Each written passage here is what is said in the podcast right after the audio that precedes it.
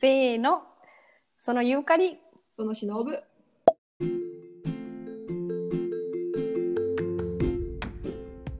Oggi abbiamo gli ospiti Asuka Ozumi, traduttrice di manga e fumetto giapponese, anche di romanzo. Benvenuta! Benvenuta! Ozumi-san. Grazie. Piacere. Grazie Shinobu, grazie Yukari, grazie dell'invito. Allora, lei parla benissimo italiano, quindi sì. oggi abbiamo... Perché? Perché lei è nata e cresciuta in Italia, a Milano, giusto? Sì, Milano. Mm. E sì. quindi sì, ci, ci, ci, guida lei per questa intervista che noi ascoltiamo la, la sua conversazione. Sì, è, è, molto strano parlare in italiano con delle... È vero! sì, perché... per me. Allora, prima domanda è come, possiamo, come può diventare traduttrice di fumetto in Italia? Come hai cominciato il lavoro? Allora, beh, eh, domanda. Io posso parlare di quella che è stata la mia esperienza. Sì. Io ehm, ad un certo punto mi sono, dov- mi sono trovata a dover conciliare eh, l'avere un figlio con il lavoro. E quindi quando mi sono chiesta che lavoro poter fare comodamente da casa, appunto facendo anche la mamma a tempo pieno, mi è venuto in mm. mente di propormi agli editori delle, degli editori italiani di fumetti come traduttrice di manga. Mm. E, ehm, questa è la mia storia personale. Ehm, come si fa? Eh, sicuramente quello che eh, serve è eh, prima di tutto una conoscenza molto solida dell'italiano, prima ancora mm. del giapponese. Mm. E, eh, e, poi serve una conoscenza approfondita non solo della lingua giapponese ma anche della sua cultura. Sì. Mm. Quindi... E anche del, dei manga in sé, perché eh, tu sei appassionata al manga fin da piccola, giusto? Anche per questo. Sì, sì, sì. Ha dato... E, e, sì, e poi eh, assolutamente questa cosa che ha appena detto Yukari, eh, i manga devono piacere per poterli tradurre. Mm. Sì, sì, sì. Ci, sicuramente ci vuole una certa dose di passione, mm. anche perché il lavoro del traduttore è un lavoro molto solitario, quindi uno mm. passa ore e ore eh, a casa davanti al computer e, e quindi sì, è qualcosa che deve, che deve piacere. Sì, quindi eh, io mh, mm, quello che consiglio sempre a chi eh, appunto mi, mi, dice che vorrebbe fare il traduttore di manga è eh, sicuramente di cercare di passare un periodo abbastanza lungo in Giappone mm-hmm. per poter assorbire quelli che è proprio la, la, la, la cultura. Sì, sì. Mm-hmm. non la cultura con la C maiuscola, eh? mm-hmm. la cultura, il C, cosa, cosa, si mangia, cosa si beve, mm. sì, uh, che tipo di linguaggio viene utilizzato per la strada. E, ehm, quindi quello, e poi quello che io consiglio è consiglio di leggerne tanti. Mm. Mm. Cioè, i, i, libri giapponesi, manga, qualsiasi... I manga, sì, sì. I manga. Mm. Sì, perché sì, avevo chiesto come devi tradurre, perché eh, manga è con disegno, quindi non puoi fare come romanzo, come hai detto tu, devi scegliere che parole e poi anche devi spiegare bene. Per esempio, c'è cosa significa questo. Se vedi, se noi giapponesi capiamo che piatto è questo, tipo lame, udon, noi capiamo da mm. disegno, ma se non, tu non capisci se tu sei italiano che non conosci il cibo giapponese, devi mettere l'asterisk per spiegare che significa questo, che mm. motivo stanno facendo queste cose, questi qua, eh, devi sapere bene la cultura giapponese. Sì, sì, assolutamente. Sì, rispetto a, um, alla traduzione di un romanzo o di un saggio, uh, la traduzione del manga, la traduzione in generale del fumetto uh, pone appunto questo vincolo strettissimo con l'immagine. Mm. Quindi uh, se da un lato l'immagine ci aiuta a capire meglio il testo, ci mette anche dei paletti, come diceva appunto Shinobu, se, uh, se lì c'è una tazza di, c'è una ciotola di, di, di, ramen, quella è una ciotola di ramen e non possiamo tradurla diversamente perché mm. Cioè è proprio lì presente nel, nel disegno. E sull'importanza dell'elemento culturale eh, mi è tornato in mente questo uh, manga che si intitola La donna degli udon, mm. Donnonna, mm. Estem. di Estem, dove, c'è, eh, dove ci sono mh, mm, oh, oh, tantissimi tipi di udon diversi, tanuki udon, uh, kitsune udon, mm sono cose che sono assolutamente normali per qualunque giapponese, così come sì. in Italia se uno dice la pizza ai quattro formaggi, la pizza a quattro stagioni, la pizza capricciosa, sì. sono cose che tutti sanno, la stessa cosa per, per, gli udon. Sì. E sì, nella donna degli udon, uh, per evitare di appesantire la pagina con troppe note, abbiamo messo un glossario alla fine. Io ah, veramente quando ho visto tu sei tradotto questo libro veramente oh sei pazza però è complicatissimo perché ah sì? sì sì è proprio tutto udon tutto udon sì parla tutto di udon sì, sì. Quindi la, la, abbiamo deciso di mettere proprio un glossario alla fine mm. con una lista di tutti i vari udon che vengono citati spiegando le, mm. le differenze. Wow, wow. Eh sì, anche allora, differenza tra noi mettiamo verticale, verticale e invece italiano mette in orizzontale, quindi dentro, come si chiama quello? Palloncino? Balloon. Balloon. balloon. Eh, ad- adesso tanti fumettisti nuovi, tanti giovani lo sanno, devono mettere in altra lingua, quindi lo fanno più rotondato, invece il vecchio fumetto giapponese è sempre molto stretto. Mm, per pensare... trascrivere verticale in giapponese. Mm, quindi abbiamo parlato anche in qualche fumetti speciali hanno chiesto di non cambiare proprio il disegno, quindi devi fare proprio con cura di come si dice? Hyphonizzato? La sillabazione. Sillabazione. sillabazione. Eh. Sì, ehm, per, per, esempio, um, mi, mi, mi, torna in mente, mi, mi, sembra fosse Blu di Kiriko Nananan. Uh-huh. Blu uh-huh. di Kiriko Nananan ha dei balloon che sono abbastanza appunto tendenzialmente verticali, ma uh, l'editore ci ha fornito dei materiali per il mercato estero dove i balloon erano stati, alcuni balloon erano stati già modificati in modo mm. da avere una forma un pochino più orizzontale per poterci andare a mettere il, mm. il testo. Mm. E, invece eh, appunto quello che mh, mm, a livello di impaginazione e di lettering eh, ci ha fatto impazzire, di cui parlava Shinobu, è il bambino di Dio dei fratelli mm. Nishioka, che non ha i balloon ma ha queste, eh, questi spazi per le didascalie tutte in verticale, strettissime, mm. che per contratto noi non potevamo andare né a spostare né a modificare e quindi abbiamo dovuto mettere tutto il testo, eh, appunto, si, l'abbiamo dovuto sillabare tanto. Questo ovviamente eh, ostacola un pochino la lettura, ma non, non, non, non c'era alternativa.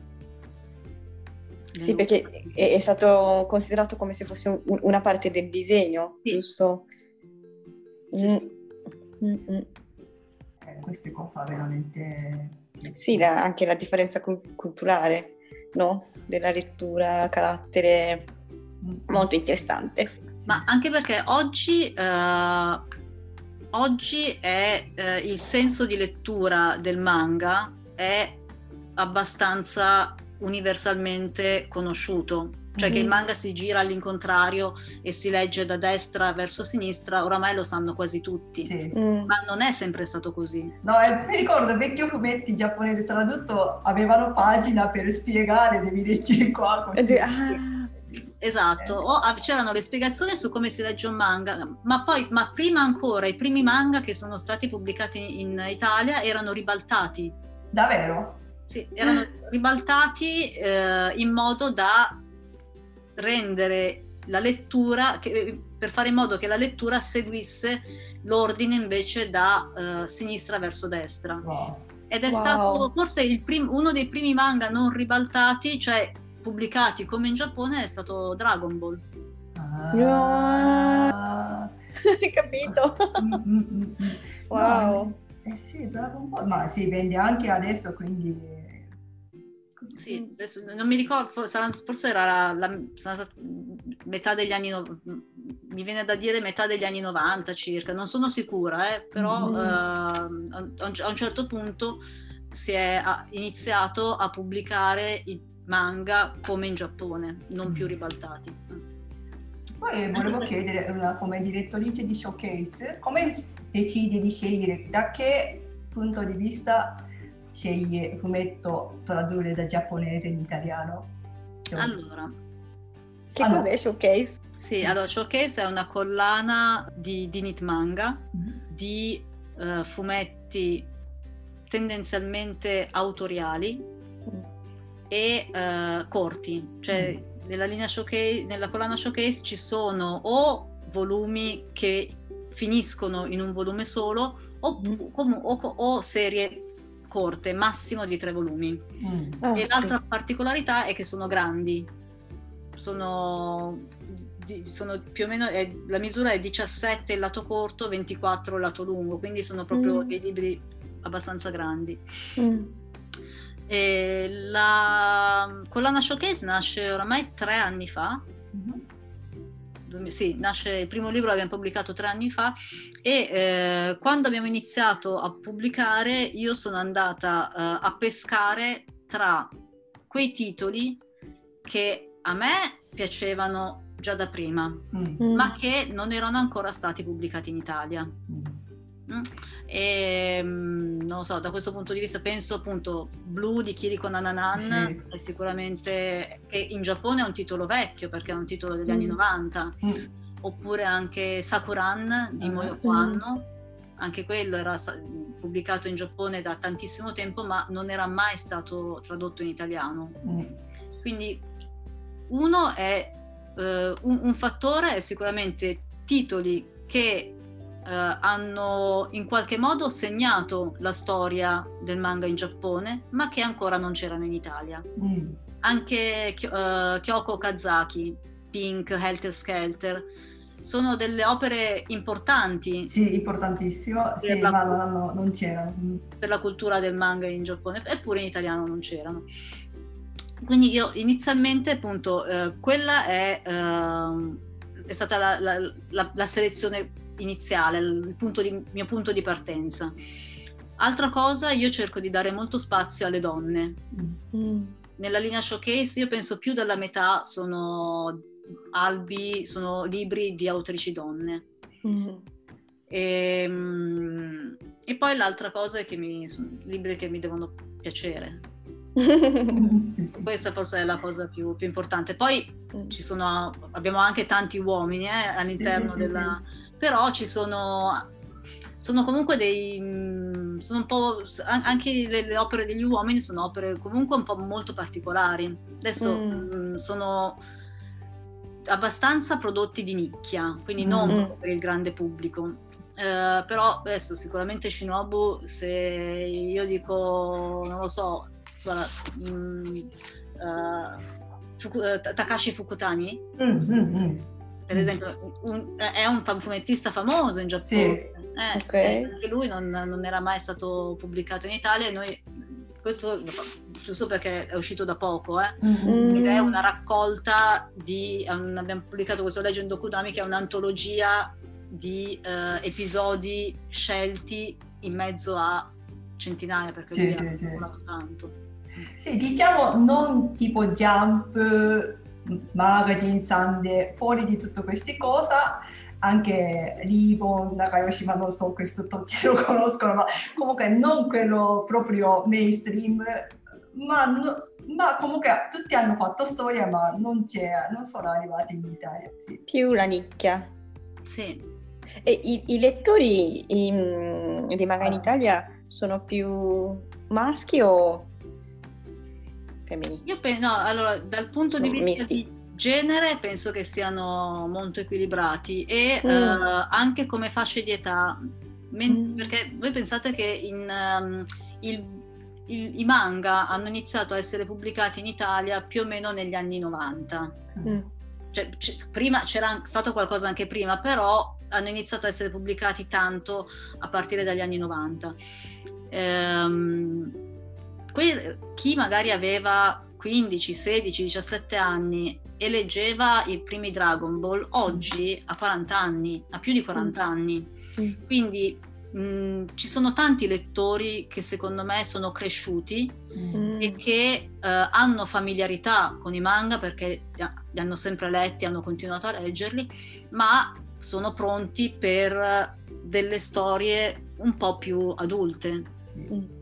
Eh, perché mi dispiace, perché certa generazione non lo sanno manga che hanno anche per lettori adulti, cioè abbiamo veramente per tutte le età, cioè, noi cominciamo da 5 anni fino a 90, cioè tutti giapponesi da tutte le età leggiamo manga, cioè, ma qui sì, adesso sì, 40, 50 leggono, ma manga sono per tutte le età. E poi sì, tu stai facendo per lettori adulti, questo è veramente una cosa grande perché è difficile da trovare.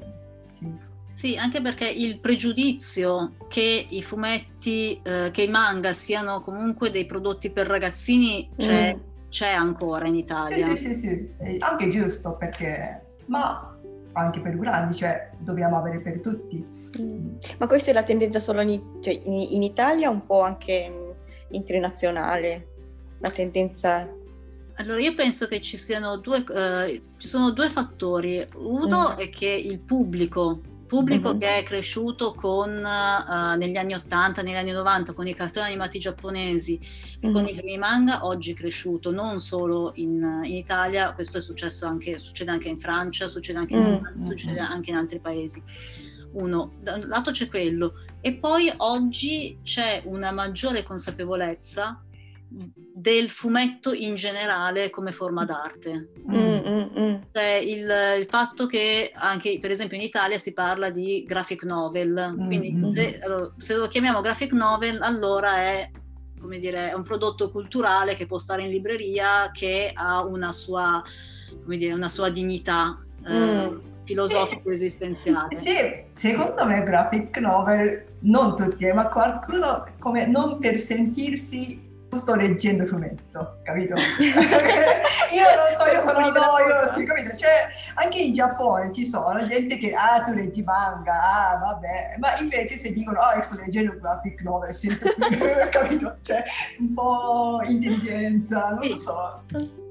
Ecco. Sì, sì, sì, quello sicuramente. E, e, il fatto di chiamarlo graphic novel permette di eh, venderlo anche a un pubblico eh. diverso. Mm però in questo, come dire, c'è una maggiore mh, consapevolezza appunto del fatto che il fumetto non è solo un prodotto di puro intrattenimento per bambini. Mm. Sì. Allora, per la prima versione chiudiamo qua. chiudiamo qua. Grazie mille Osumi-san, è molto interessante. Grazie a voi. Grazie. grazie. grazie.